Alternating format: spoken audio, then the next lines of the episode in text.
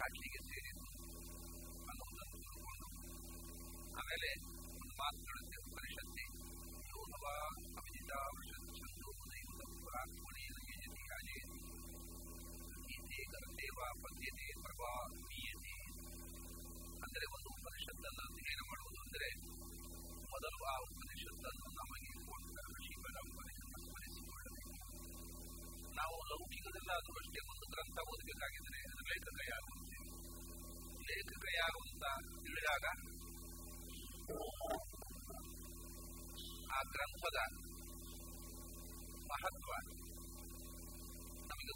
ಗೊತ್ತಾಗುತ್ತೆ ಬರದವರು ವಿದ್ವಾಂಸರಾದ್ರೆ ಓದ್ತೀವಿ ನಾನು. ಹಾಗೆ ವೇದಗಳಿಗೆ ಗ್ರಂಥ ರಚನೆ ಮಾಡಿದವರು ಇಲ್ಲ.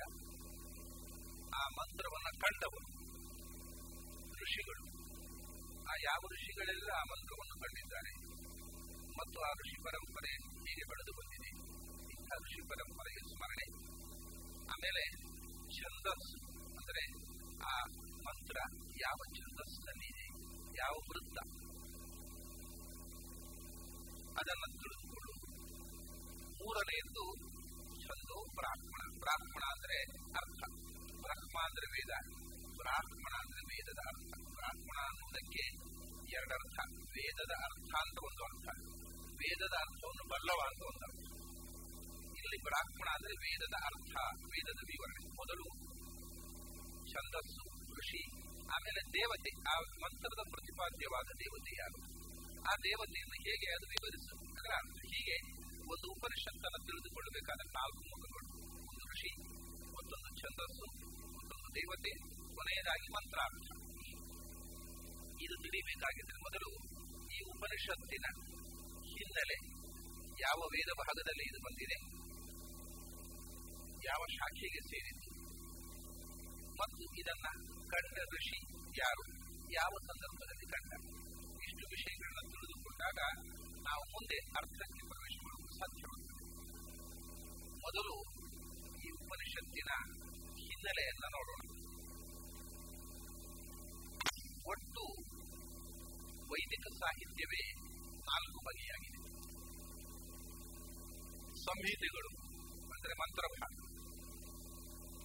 ಆ ಸಂಹಿತೆಗಳ ಅರ್ಥವನ್ನು ವಿವರಿಸತಕ್ಕಂಥ ಭಾಗಕ್ಕೆ ಬ್ರಾಹ್ಮಣ ಅಂತ ಒಂದು ವೇದ ಇದ್ರೆ ಸಂಹಿತೆ ಇದ್ರೆ ಅದಕ್ಕೆ ಬ್ರಾಹ್ಮಣ ಆರಣ್ಯಕ ಉಪನಿಷತ್ ಸಂಹಿತೆ ಬ್ರಾಹ್ಮಣ ಆರಣ್ಯಕ ಉಪನಿಷತ್ ಹೀಗೆ ನಾಲ್ಕು ಮುಖಗಳು ವೇದಕ್ಕೆ ಸಂಹಿತೆ ಅಂದರೆ ವೇದದ ಮೂಲ ಟೆಕ್ಸ್ಟ್ ಮಂತ್ರ ಭಾಗ ಅದರ ಕರ್ಮ ಭಾಗವನ್ನ ಅಂದ್ರೆ ಗೃಹಸ್ಥ ಜೀವನದಲ್ಲಿ ಆಚರಿಸಬೇಕಾದಂತಹ ಯಾಜ್ಞಿಕ ಮುಖವನ್ನು ವಿವರಿಸತಕ್ಕಂತಹ ಭಾಗ ಅದು ಬ್ರಾಹ್ಮಣ ಅಂತ. ಉದಾಹರಣೆಗೆ, ಯಜುರ್ವೇದದಲ್ಲಿ ಮಂತ್ರ ಪ್ರಾರಂಭ ಆಗುವುದು ಹೇಗೆ ಅಂದರೆ ವಾಯುವಸ್ತು ವಾಯವಸ್ಥ ದೇವೋ ವಸ್ತುವಿತಾ ಪ್ರಾರ್ಪಯ ಶ್ರೇಷ್ಠತಮಾಯ ಕರ್ಮಣೆ, ಹೀಗೆ ಪ್ರಾರಂಭ ಆಗುತ್ತೆ. ಇದು ಮಂತ್ರಗಳು. ಈ ಮಂತ್ರವನ್ನು ಏನ್ ಮಾಡಬೇಕು ಅಂತ ವೇದದಲ್ಲಿ ಇಲ್ಲ. ಅಷ್ಟೇ ಅಲ್ಲ, ಅದ್ರ ಕ್ರಿಯಾಪದವೂ ಇಲ್ಲ. ವಿಷಯತ್ವ ಒಂದು ವಾಕ್ಯ. ಊರ್ಜೇತ್ವ ಒಂದು ವಾಕ್ಯ. ವಿಷಯತ್ವ ಅಂದರೆ ಸಮೃದ್ಧಿಗೋಸ್ಕರ ನನ್ನ ಇಚ್ಛಾ ಪೂರ್ತಿಗೋಸ್ಕರ ನಿನ್ನನ್ನು ಇಷ್ಟೇ ಇದೆ. ಏನು ಅಂತಿಲ್ಲ ಯಾರನ್ನು ಪೂರ್ತಿ ಹೇಳುವುದು ಅಂತಿಲ್ಲ ಅದನ್ನು ನಿನ್ನನ್ನು ಏನು ಮಾಡಬೇಕು ಅದೂ ಇಲ್ಲ. ಹೀಗೆ ಮಂತ್ರಗಳು ಏನು ಮಾಡಬೇಕು ಅನ್ನುವ ವಿಧಿವಿಧಾನಗಳನ್ನು ತಿಳಿಸದೆ ಹಾಗೆ ಉಳಿದುಬಿಡ್ತಾರೆ ಆಗ ಬ್ರಾಹ್ಮಣ ಹೇಳ್ತದೆ ವಿಷೇತ್ವೇತಿ ಚಿನತ್ತಿ ಅಂತ ಹೇಳ್ತಾರೆ ಅಂದ್ರೆ, ಅದು ಹೇಗಿದೆ ಅಂದ್ರೆ, ಸೋಮಯಾಗ ವಾಜಪೇಯ ಯಾಗ ಮಾಡುವಾಗ ಆ ಯಾಗದಲ್ಲಿ ಹವಿಸ್ಸಾಗಿ ಅರ್ಪಿಸಲಿಕ್ಕೆ ಹಾಲು ಬೇಕು. ಗೋವು ಬೇಕು. ಆ ಗೋವನ್ನ ಯಾವ ಯಾಗದಲ್ಲಿ ಬಳಸುವಂತಹ ಹಾಲನ್ನ ಯಾವ ಹಸುವಿನಿಂದ ನಾವು ಪಡಿತೇವೆ, ಆ ಹಸುವನ್ನ ಬೆಳಿಗ್ಗೆ ಮರು ದಿವಸ ಹಾಲು ಕರಿಬೇಕಾದ್ರೆ ಮುಂಚೆ ದಿವಸ ಮಾಡತಕ್ಕಂಥ ಕ್ರಿಯೆ ಬೆಳಿಗ್ಗೆ ಆ ಹಸುವನ್ನ ಬೇರ್ಪಡಿಸಿ, ಕರುವನ್ನ ಮೇಲಿಗೆ ಹುಲ್ಲುಗಾವಲಿ ಮಾಡುತ್ತಾರೆ ಯಾಕೆಂದ್ರೆ ಕರು ಹಸುವಿನ ಜೊತೆಗಿದ್ರೆ ಬೆಳಗಿನ ಸಂಜೆ ತನಕ ಅದಕ್ಕೆ ಹೆಚ್ಚು ಹಾಲು ಕುಡಿತಾ ಇರುತ್ತೆ. ಸಂಜೆ ಹಾಲು ಸಿಗುವುದಿಲ್ಲ. ಸಂಜೆ ಹಾಲು ಸಿಗದೆ ಇದ್ರೆ ಸಂಜೆ ಹಾಲು ಕರೆದು ಅದನ್ನು ಹೆಚ್ಚಿಗೆ ಉಪಯೋಗಿಸಲಿಕ್ಕೆ ಆಗುವುದಿಲ್ಲ. ಅದಕ್ಕೋಸ್ಕರ ಆ ಕರುವನ್ನ ಬೇರೆ ಕಳಿಸಿ ಕಳಿಸುವಾಗ ಒಂದು ಪಲಾಶದ ಕೋಲು, ಅದು ಕರುವನ್ನ ಓಡಿಸ್ಲಿಕ್ಕೆ ಪಲಾಶದ ದಂಡವನ್ನು ತುಂಡು ಮಾಡಬೇಕು. ತುಂಡು ಮಾಡಿ ಆ ಕರುವನ್ನ ಅದನ್ನು ಬೆನ್ನು ಚಪ್ಪರಿಸಿ ಅದನ್ನು ಗುಡ್ಡಕ್ಕೆ ಕಳಿಸಬೇಕು ಈ ಪ್ರಕ್ರಿಯೆ ಮಂತ್ರ ವಿಷಯತ್ವ ಅಂದ್ರೆ ಪಲಾಶದ ಗೆಲ್ಲನ್ನು ಮುಂದೆ ಹಾಲಿನಿಂದ ದೇವರನ್ನ ಆರಾಧಿಸಿ ಜೀವನದಲ್ಲಿ ಇಚ್ಛಾಪೂರ್ತಿಗೋಸ್ಕರ ನಿನ್ನನ್ನು ತುಂಡು ಮಾಡುತ್ತೇನೆ ವಿಷಯತ್ವ ಚಿರತಿ ಅಂತ ಹೇಳಿ ಪ್ರಾರ್ಥನೆ ಮಾಡಿ ಪಲಾಶ ದಂಡವನ್ನು ತುಂಡು ಮಾಡಬೇಕು. ಮಾಡಿ ಅದರಿಂದ ಬೆನ್ನು ಚಪ್ಪರಿಸಿ ಕರುವನ್ನ ಗುಡ್ಡಕ್ಕೆ ಕಳಿಸಬೇಕು ಇದು ಯಜ್ಞಾಂಗವಾದ ಒಂದು ಪ್ರಕ್ರಿಯೆ ಅಂದ್ರೆ ಕರುವನ್ನ ಊಟ ಕಳಿಸುವಾಗಲೂ ಅದಕ್ಕೊಂದು ಮಂತ್ರ. ಇದೆ ಅದನ್ನು ಓಡಿಸಲಿಕ್ಕೋಸ್ಕರ ಒಂದು ಕಟ್ಟಿಗೆ ತುಂಡಿಗೆ ಕೊಡಬೇಕಾಗಿದೆ, ಒಂದು ದಂಡ, ಅದಕ್ಕೊಂದು ಮಂತ್ರ ಇದೆ. ಪ್ರತಿಯೊಂದನ್ನು ಕಾರಣ ಏನು ಅಂದ್ರೆ, ನಮ್ಮ ಪ್ರಾಚೀನರು ಈ ಮರ, ಈ ಗೆಲ್ಲು ಅಥವಾ ಕಲ್ಲುಗಳು, ಅಥವಾ ಹಸು, ಪ್ರಾಣಿಗಳು, ಇವನ್ನ ಬರೇ ಪ್ರಾಣಿಗಳು, ಬರೇ ಮರ ಅಂತ ತಿಳ್ಕೊಂಡಿರಲಿಲ್ಲ. ಅದರ ಒಳಗೆ ಪ್ರತಿಯೊಂದು ವಸ್ತುವಿನ ಒಳಗೂ ಭಗವಂತ ತುಂಬಿದ್ದಾನೆ ಅನ್ನುವ ಎಚ್ಚರಿ ಆದ್ರಿಂದ ಒಂದು ಮರದ ಟೊಂಗೆಯನ್ನು ತುಂಡು ಮಾಡಬೇಕಾಗಿದ್ರೆ ಅದರೊಳಗಿರ್ತಕ್ಕಂತಹ ಭಗವಂತನ ಅನುಮತಿಯನ್ನು ಪಡೆಯುವುದು ಅದು ನಿನ್ನನ್ನು ಅಂತಂದ್ರೆ ಬರೇ ಮರದ ಟೊಂಗೆಯನ್ನು ಹೇಳುವುದಲ್ಲ. ಮರದ ಟೊಂಗೆಗೆ ಅರ್ಥ ಆದೀತು ಆಗದೇ ಇದ್ದೀತು ಆದರೆ ಮರದ ಟೊಂಗೆಯ ಒಳಗೂ ಭಗವಂತ ಇದ್ದಾನೆ. ನಿನ್ನ ಆರಾಧನೆಗೋಸ್ಕರ ನೀನೇ ತುಂಬಿರುವ ಈ ಮರದ ಟೊಂಗೆಯನ್ನು ತುಂಡು ಮಾಡ್ತಾ ಇದ್ದೇನೆ. ಇಷ್ಟು ಅನುಸಂಧಾನ ಇರಬೇಕು. ಪ್ರತಿಯೊಂದು ಕ್ರಿಯೆ ಹಿಂದೆ ಎಲ್ಲ ಕಡೆ ತುಂಬಿರತಕ್ಕಂತಹ ಭಗವಂತನ ಅನುಸಂಧಾನ ಇರಬೇಕು ಅನ್ನೋದಕ್ಕೋಸ್ಕರ ಹೀಗೆಲ್ಲ ವಿಧಾನಗಳನ್ನು ಮಾಡಿದರು ಈಗ ಯಾಕೆ ಇಷ್ಟು ಅಂದ್ರೆ ವಿಷಯತ್ವ ಅಂದ್ರೆ ಮಂತ್ರ. ಅದರಲ್ಲಿ ಕ್ರಿಯಾಪದ ಇಲ್ಲ. ಯಾರನ್ನು ಕುರಿತು ಹೇಳುವುದಿಲ್ಲ ಯಾವಾಗ ಹೇಳಬೇಕು ಅಂತ ಏನೂ ವಿವರ ಇಲ್ಲ. ಅದೆಲ್ಲ ಮುಂದಿನ ಮಂತ್ರಗಳು. ಕುರ್ಜೇತ್ವ ಅದು ಅದನ್ನೇ. ಆ ದಂಡವನ್ನೇ ಹಿಡ್ಕೊಂಡು ಪರವಾಗಿ ಹೇಳ್ತಕ್ಕಂಥ ಮಾತು. ಆಮೇಲೆ ವಾಯವಸ್ತ ಅಂದ್ರೆ ವಾಯುದೇವತೆ ನಿಮ್ಮನ್ನು ರಕ್ಷಿಸಲಿ ಅಂದ್ರೆ ಗಾಳಿಯಲ್ಲಿ ಓಡಾಡುವುದು. ಆಕಾಶದಲ್ಲಿ ಗಾಳಿ ಕಿವಿಯೊಳಗೆ ಗಾಳಿ ಹೊಕ್ಕಿದೆ ಅಂತ ಹೇಳ್ತಾರೆ. ಕರುಗಳು ಬಾಲ ಎತ್ತಿ ಓಡಿದರೆ ಅವು ಕಿವಿಯೊಳಗೆ ಗಾಳಿ ಹೊಕ್ಕಿದೆ ಅಂತ ಹೇಳ್ತಾರೆ. ಅಂದ್ರೆ ವಾಯುದೇವರು ಆಕಾಶದಲ್ಲಿ ತುಂಬಿ ನಿಮ್ಮನ್ನು ರಕ್ಷಿಸಲಿ ಆಮೇಲೆ ಉಪಾಯವಸ್ಥ ಸಂಜೆ ಹೊತ್ತಿಗೆ ಮನೆಗೆ ಮರಳಿ ಬನ್ನಿ ಅಂತ ಕರುಗಳನ್ನು ಪ್ರಾರ್ಥಿಸಿ ಕಳಿಸು. ಹೀಗೆ ಮುಂದೆ ಹೋಗುತ್ತೆ ಆ ಮಂತ್ರದ ವಿವರ. ಈಗ ಬೇಡ. ಇಡೀ ಯಜುರ್ವೇದ ಹೀಗೆ ಒಂದೊಂದು ಮಂತ್ರದಲ್ಲಿ ಹೇಳ್ತಾ ಹೋಗುತ್ತೆ. ಅದರಲ್ಲಿ ಯಾವ ಸಂದರ್ಭದಲ್ಲಿ ಹೇಳಬೇಕು ಅನ್ನೋದನ್ನ ಬ್ರಾಹ್ಮಣ ವಿಷಯತ್ವೇ ನಿಚ್ಚಿರಂತಿ ಅನ್ನತಕ್ಕಂಥ ಬ್ರಾಹ್ಮಣ ಹೇಳುತ್ತೆ ಇದು ಹಾಗಾಗಿ ನಾವು ನಿತ್ಯ ಸಾಂಸಾರಿಕ ಜೀವನದಲ್ಲಿ ಹೇಗೆ ನಡೆದುಕೊಳ್ಳಬೇಕು, ವಿಧಿವಿಧಾನಗಳು ಏನು ಅನ್ನುವುದನ್ನು ತಿಳಿಸುವಂತಹ ಭಾಗ, ಅದನ್ನ ಬ್ರಾಹ್ಮಣ ಅಂತಂದ್ರೆ ಬ್ರಹ್ಮದ ಅರ್ಥ. ವೇದದಲ್ಲಿ ಹೇಳಿದಂತಹ ಮಾತಿನ ಅರ್ಥ ವಿವರಣೆ ಬ್ರಾಹ್ಮಣ. ಆಮೇಲೆ ಹಿಂದಿನ ಕಾಲದಲ್ಲಿ ವಯಸ್ಸಾದ ಮೇಲೆ, ಈಗ ಅದು ಅನುಷ್ಠಾನದಲ್ಲಿ ಇಲ್ಲ, ಆಚರಣೆಯಲ್ಲಿ ಇಲ್ಲ. ಹಿಂದೆ ಏನ್ ಮಾಡ್ತಿತ್ತು ಅಂದ್ರೆ ವಯಸ್ಸಾದ ಮೇಲೆ ಮಕ್ಕಳು ಬೆಳೆದ ಮೇಲೆ ಪ್ರಾಯಕ್ಕೆ ಬಂದ ಮೇಲೆ, ಪೂರ್ಣ ಮನೆಯ ಹೊಣೆಗಾರಿಕೆಯನ್ನು ಮಗನಿಗೆ, ಸೊಸೆಗೆ ಬಿಟ್ಟುಕೊಟ್ಟು ವೃದ್ಧರಾದಂತಹ ಅದೇ ಇವರು ಗಂಡ ಹೆಂಡತಿ ಕಾಡಿಗೆ ಹೋಗಿ ಜೀವನ ಮಾಡಬೇಕು ಕಾಡಿಗೆ ಹೋಗಿ ಜೀವನ ಮಾಡುವುದಂದ್ರೆ ಅದು ಸನ್ಯಾಸ ಅಲ್ಲ. ಗಾರ್ಹಸ್ಥ್ಯ ಜೀವನ ದಂಪತಿಗಳು ಕಾಡಿಗೆ ಹೋಗುದು ಅಲ್ಲಿ ವಿಶೇಷವಾದ ಅನುಸಂಧಾನ, ಅನುಷ್ಠಾನಕ್ಕೆ ಅವಕಾಶ ಇದೆ. ಮನೆಯಲ್ಲಿ ವ್ಯವಹಾರ ಹೆಚ್ಚು. ಕಾಡಿನಲ್ಲಿ ಅಂತಹ ವ್ಯಾವಹಾರಿಕವಾದ ತೊಂದರೆಗಳಿಲ್ಲ. ಅಂತ ಕಾಡಿನಲ್ಲಿ ಒಂದು ಗುಡಿಸಲು ಮಾಡಿಕೊಂಡು ತಮಗೆ ಬೇಕಾದಂತಹ ಬೆಳೆಯನ್ನು ಬೆಳೆಸಿಕೊಂಡು ಪರಾಧೀನವಾದಂತಹ ಅನ್ನ ಭೋಜನ ಇಲ್ಲದೆ ತಾವೇ ಬೆಳೆಸಿದಂತಹ ಆಹಾರವನ್ನು ತಿಂದು ಹೆಚ್ಚಾಗಿ ಹಣ್ಣು ಹಂಪಲುಗಳನ್ನು ತಿಂದು ಗೆಡ್ಡೆ ಗೆಣಸುಗಳನ್ನು ತಿಂದು ಕಾಡಿನಲ್ಲಿ ಗಂಡ ಹೆಂಡತಿ ಜೊತೆಯಾಗಿ ಅಧ್ಯಾತ್ಮದ ಸಾಧನೆ ಮಾಡ್ತಿದ್ರು ಅಂತ ಸಂದರ್ಭದಲ್ಲಿ ವಿಶೇಷವಾಗಿ ಅಧ್ಯಯನ ಮಾಡತಕ್ಕಂತಹ ಭಾಗ ಅರಣ್ಯಕ. ಅರಣ್ಯದಲ್ಲಿ ಮನೆಯಲ್ಲಿ ಓದಬಾರದು ಅಂತ ಕೆಲವರು ಅದು ಏನಾಗಿದೆ ಅಂದ್ರೆ ಅರಣ್ಯ ಕಾಲ ಮನೆಯಲ್ಲಿ ಓದಬಾರದು ಅಂತ ಹೇಳಿದ್ರೆ ಇದೆಲ್ಲ ಅಜ್ಞಾನಗಳು ಮನೆಯಲ್ಲಿ ಆ ಓದುವುದಕ್ಕೆ ಅದರಲ್ಲಿ ವಿಶೇಷವಾದ ಮನಸ್ಸು ಕೊಟ್ಟು ಓದುವುದಕ್ಕೆ ಅವಕಾಶ ಅರಣ್ಯದಲ್ಲಿ ವಿಶೇಷವಾಗಿ ಅಧ್ಯಯನ ಮಾಡಬೇಕಾದಂತಹ ಭಾಗ ಆರಣ್ಯಕ. ಆಮೇಲೆ ಅಲ್ಲೂ ಪೂರ್ಣ ವಿರಕ್ತಿ, ಐಹಿಕದ ಆಸಕ್ತಿಯೇ ಹೊರಟು ಹೋಯಿತು ತಿಳ್ಕೊಳ್ಳೋಣ ಅದು ವಾನಪ್ರಸ್ಥಾಶ್ರಮದ ಮೇಲೆ ಬರಬಹುದು, ವಾನಪ್ರಸ್ಥಕ್ಕೆ ಹೋಗದೆ ಮುಕ್ತ ಜೀವನದ ನಡುವೆಯೂ ಬರಬಹುದು, ಅಥವಾ ಬಾಲ್ಯದಲ್ಲಿ ಮದುವೆಯಾಗುವ ಮುಂಚೆಯೇ ಬರಬಹುದು. ಈ ಸಾಂಸಾರಿಕವಾದಂತಹ ಯಾವ ಚಿಂತನೆಯೂ ಬೇಡ. ಪೂರ್ಣ ವಿರಕ್ತನಾಗಿ ಬದುಕೋಣ ಅಂತ ಯೋಚನೆ ಬಂದಾಗ, ಅವನು ಕೇವಲ ಅಧ್ಯಾತ್ಮದಲ್ಲೇ ತನ್ನ ಬದುಕನ್ನ ವಿನಿಯೋಗಿಸಬೇಕು ಅಂತ ಬಯಸಿದಾಗ ಅಂಥವರಿಗೋಸ್ಕರ ಕೇವಲ ಅಧ್ಯಾತ್ಮದ ಕೆರೆ, ಇಡೀ ವೇದದ ಸಾರ ಕ್ರೀಮ್. ಅದು ಮನುಷ್ಯ. ಹೀಗೆ ವೇದ, ವೇದದ ಯಾಜ್ಞಿಕ ಮುಖವನ್ನು ವಿವರಿಸುವ, ಬ್ರಾಹ್ಮಣ ಉಪಾಸನೆಯ ಮುಖವನ್ನು ವಿವರಿಸುವ ಯಜ್ಞದ ಮುಖವೂ ಇದೆ ಅದರಲ್ಲಿ. ಆದರೆ ವಿಶೇಷವಾಗಿ ಒತ್ತು ಕೊಟ್ಟು ಅಂತರಂಗದ ಉಪಾಸನೆ ಅಂದ್ರೆ ಮಾನಸ ಯಜ್ಞವನ್ನು ವಿವರಿಸುವಂತಹ ಅರಣ್ಯಕ ಪೂರ್ಣವಾದಂತಹ ಮನಸ್ಸಿನ ತಪಸ್ಸಿಗೆ ಮತ್ತು ಏಕಾಂತದ ಚಿಂತನೆಗೆ, ಅಧ್ಯಾತ್ಮದ ಸಾಧನೆಗೆ ಮೀಸಲಾಗಿರ್ತಕ್ಕ ಉಪನಿಷತ್ತಿಗೆ ನಾಲ್ಕು ಮುಖದಲ್ಲಿ ವೇದ ಬೆಳೆದಿದೆ. ಆ ವೇದದ ಕೊನೆಯ ಸಾರಭಾಗ ಅದು ಉಪನಿಷತ್ತು. ವೇದಗಳು ಹೇಳುವುದು ಅದನ್ನೇ. ಆದರೆ ವೇದದಲ್ಲಿ ಹೇಳಿದ್ದನ್ನ ಏಕಾಗ್ರವಾಗಿ ಚಿಂತನೆ ಮಾಡತಕ್ಕಂತಹ ರಸಗಟ್ಟಿಯಾಗಿ ಉಪನಿಷತ್ತುಗಳು ಅವುಗಳನ್ನು ಎತ್ತಿ ತೋರಿಸಿದೆ ಇವಾಗ ನಮಗೆ ಪ್ರಸಿದ್ಧವಾಗಿ ಹತ್ತು ಉಪನಿಷತ್ತುಗಳು ಹೇಳ್ತೇವೆ. ಅದು ಹೇಗೆ ಬಂತು ಅನ್ನೋದನ್ನ ಮುಂದೆ.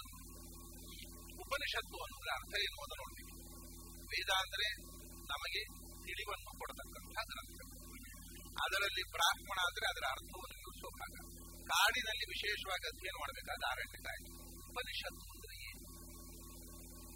ಉಪ ಅಂತಂದ್ರೆ ಇದಕ್ಕೆ ಅನೇಕ ವಿಧವಾದ ಅರ್ಥವನ್ನು ಹೇಳಿದ್ದಾರೆ. ನಾನು ಒಂದು ಅಪೂರ್ವವಾದ ಅರ್ಥವನ್ನು ಹೇಳಿದ್ದೇನೆ ಪ್ರಾಯ ಕೆಲವರು ಗಮನಿಸದ ಒಂದು ಅರ್ಥವನ್ನು ನಾನು ಹೇಳಿದ್ದೇನೆ ಉಪ ಅಂತಂದ್ರೆ ಹತ್ತಿರ ಅನ್ನೋದು ಬಹಳ ಪ್ರಸಿದ್ಧವಾದ ಆದರೆ ಪ್ರಾಚೀನ ಸಂಸ್ಕೃತದಲ್ಲಿ ಉಪ ಅನ್ನೋದಕ್ಕೆ ಹತ್ತಿರ ಅನ್ನೋದಕ್ಕಿಂತ ಬೇರೆ ಒಂದು ಅರ್ಥ ಇದೆ ಉಪ ಅಂದ್ರೆ ಎತ್ತರ ಹತ್ತಿರ ಅಲ್ಲ. ಅದೇ ಇಂಗ್ಲಿಷ್ನಲ್ಲಿ ಅಪ್ಪ ಸಂಸ್ಕೃತದಲ್ಲಿ ಉಪರ ಅಂತಿದೆ. ಅದೇ ನಲ್ಲಿ ಅಪ್ಪರ್ ಆಯಿತು ಅದೇ ಜರ್ಮನ್ ಭಾಷೆಯಲ್ಲಿ ಓಬೆರ್ ಅಂತ. ಇಂಗ್ಲಿಷ್ನಲ್ಲಿ ಅಪ್ಪರ್ ಅಂತಾರೆ ಹಿಂದಿಯಲ್ಲಿ ಉಪರ್ ಅಂತಾರೆ ಕನ್ನಡದಲ್ಲಿ ಉಪ್ಪರಿಗೆ ಅಂತೀವಿ ಇದೆಲ್ಲ ಉಪರ ಅನ್ನೋದರಿಂದ ಬಂತು. ಮೇಲೆ, ಅದರಿಂದ ಉಪ ಅನ್ನೋದಕ್ಕೆ ಅಪ್ಪು ಅನ್ನುವ ಅರ್ಥ ಯೂನಿವರ್ಸಲ್ ವಿಶ್ವದಾದ್ಯಂತ ಇರುವ ಅರ್ಥ. ಹತ್ತಿರ ಅನ್ನುವುದು ಬೇರೆ ಕಡೆ ಇಲ್ಲದೆ ಇರುವುದು ಅರ್ಥ. ಉಪ ಅನ್ನೋದಕ್ಕೆ ಉಪ, ಅವ್ರು ಬರೆಯೋದು ಯು ಪಿ ಅಂದ್ರೆ ಉಪ್ಪು ಹೇಳೋದಿಲ್ಲ ಅಪ್ಪು ಅಂತ ಹೇಳ್ತಾರೆ. ಅವ್ರು ಉಚ್ಚಾರದಲ್ಲಿ ಅಪ್ಪು ಅಂತಾರೆ. ಅದು ನಿಜವಾಗಿ ಉಪದಿಂದ ಬಂದಿರ್ತಕ್ಕಂಥದ್ದು ಅಪ್ಪು ಅಂತಕ್ಕಂಥ ಉಪರ ಅನ್ನುವುದರಿಂದ ಅಪ್ಪರ. ಹಾಗಾಗಿ ಉಪ ಅಂದ್ರೆ ಉಪರಿ. ಗೊತ್ತಿಗೂ ಸಂಸ್ಥೆ ಉಪರಿ ಅಂತಿದೆ ಅದೇ ಉಪರಿ ಅಂತ ಉಪರಿ ಅಂದ್ರೆ ಬೇರೆ. ಅದೇ ಉಪ ಅನ್ನೋದು ಉಪರಿ ಅನ್ನೋದು ರೂಪ. ಹಾಗಾಗಿ ಉಪ ಅಂದ್ರೆ ಮೇಲೆ, ಎತ್ತರ. ಹತ್ತಿರ ಅಲ್ಲ, ಎತ್ತರ. ಎತ್ತರಕ್ಕೆ ನಿಷತ್ ಅಂದ್ರೆ ಕೊಂಡೊಯ್ಯುವಂಥದ್ದು. ನಮ್ಮನ್ನು ಎತ್ತರಕ್ಕೆ ಕೊಂಡೊಯ್ಯುವಂತಹ ಉಪರಿ ನಿಷಾದೆ ಮೇಲಕ್ಕೆ ಕೊಂಡೊಯ್ದು ಕೂಡಿಸುತ್ತೆ ಅಂದ್ರೆ ಏನು? ಆಗ ನಾವೇನು ಉಪನಿಷತ್ತು ಉಪ್ಪರಿಗೆಯಲ್ಲಿ ಮಾಡಬೇಕು ಪಾಠ? ಇಲ್ಲಿ ಮಾಡಬಹುದು ಅಂದ್ರೆ ಎತ್ತರ ಅಂದ್ರೆ ಫಿಸಿಕಲಿ ಅಲ್ಲ ಮೆಂಟಲಿ ಮೆಂಟಲ್ ಎಲಿವೇಶನ್ ಮಾನಸಿಕವಾಗಿ ನಮ್ಮನ್ನು ಎತ್ತರಕ್ಕೆ ಕೊಂಡೊಯ್ಯುವಂಥದ್ದು ಉಪನಿಷತ್ತು. ಎಲ್ಲಾ ಕಡೆ ಕೂಡ ಸಂಸ್ಕೃತದಲ್ಲಿ ಈ ಅರ್ಥದಲ್ಲಿ ಉಪನಿಷತ್ತು ಆಯಿತು. ಉಪನಿಷತ್ತು ಓದಬೇಕಾದ್ರೆ ಉಪನಯನ ಆಗಬೇಕು. ಉಪನಯನ ಆದವರಿಗೆ ಉಪನಿಷತ್ ಹೇಳಬೇಕಾದ್ರೆ ಉಪಾಧ್ಯಾಯ ಬೇಕು. ಮತ್ತು ಅದಕ್ಕೋಸ್ಕರ ಆಚರಣೆಯಲ್ಲಿ ಉಪವಾಸ ಬೇಕು. ಇದೆಲ್ಲ ಉಪ ಒಂದೇ ಅರ್ಥ, ಎತ್ತರ ಅಂತ. ಉಪವಾಸ ಅಂದ್ರೆ ಊಟ ಮಾಡದೆ ಕೂತ್ಕೊಳ್ಳೋದಲ್ಲ, ಎತ್ತರದಲ್ಲಿ ಕೂತ್ಕೊಳ್ಳುವುದು. ಎತ್ತರದಲ್ಲಿ ಕೂತ್ಕೊಳ್ಳಿಸುವುದು ಉಪನಿಷತ್ತು, ಎತ್ತರದಲ್ಲಿ ಕೂತ್ಕೊಳ್ಳುವುದು ಉಪವಾಸ. ಅಂದ್ರೆ ಮನಸ್ಸು ಭಗವಂತನಲ್ಲಿ ಎತ್ತರದಲ್ಲಿದ್ದರೆ ದೇವರಲ್ಲಿ ಮನಸ್ಸು ಭಗವಂತನಲ್ಲಿ ನೆರೆಗೊಳ್ಳುವ ಸ್ಥಿತಿಗೆ ಉಪವಾಸ ಅಂತ ಹೇಳುವುದು ನಾವು ಉಪವಾಸ ಅಂದ್ರೆ ಊಟ ಮಾಡದೇ ಇರುವುದು ತಿಳ್ಕೊಂಡಿದ್ದೇವೆ. ಊಟ ಮಾಡದೇ ಇರುವುದು ಉಪವಾಸ ಅಲ್ಲ. ಉಪವಾಸ, ಮನಸ್ಸು ಭಗವಂತ ನೆಲೆಗೊಳಿಸುವುದು ಉಪವಾಸ. ಮನಸ್ಸು ಭಗವಂತನ ನೆಲೆಗೊಳ್ಳಬೇಕಾಗಿದ್ರೆ, ತಲೆಯಲ್ಲಿ ಭಗವಂತ ತುಂಬಬೇಕಾಗಿದ್ರೆ ಹೊಟ್ಟೆ ಖಾಲಿ ಆಗಬೇಕು. ಹೊಟ್ಟೆಯಲ್ಲಿ ಬೇಡವಾದ್ದು ತುಂಬಿದ್ರೆ ತಲೆಗೆ ಬೇಕಾದ್ದು ತುಂಬುವುದಿಲ್ಲ. ಅದರಿಂದ ಹೊಟ್ಟೆ ಖಾಲಿ ಮಾಡಿದರೆ ತಲೆ ತುಂಬುತ್ತೆ. ಹೊಟ್ಟೆ ತುಂಬಿದ್ರೆ ತಲೆ ಖಾಲಿ ಆಗುತ್ತೆ. ಸಾಮಾನ್ಯವಾಗಿ ಇದು ಎಲ್ಲರಿಗೂ ಗೊತ್ತಿರುವ ವಿಷಯ. ಆದರೂ ತಲೆ ತುಂಬಿಸುವುದ್ರ ಹೊಟ್ಟೆ ತುಂಬಿಸುವುದ್ರ ಬಗ್ಗೆನೇ ಕಾಳಜಿ ಮಾಡ್ತೇವೆ ನಾವು. ಆದರೆ ಹೊಟ್ಟೆ ಖಾಲಿ ಆದ್ರೆ ಮಾತ್ರ ತಲೆ ತುಂಬುತ್ತೆ. ಹೊಟ್ಟೆ ತುಂಬಾ ಊಟ ಮಾಡಿದ್ರೆ ಆವಾಗ ಊಟ ಮಾಡಿ ಪುಷ್ಕಳ ಊಟ ಮಾಡಿ ಓದ್ಲಿಕ್ಕೆ ಕೂಡ್ರಿ ಅದನ್ನ ಯೋಚನೆ ಮಾಡಿ ಕೊಡ್ರಿ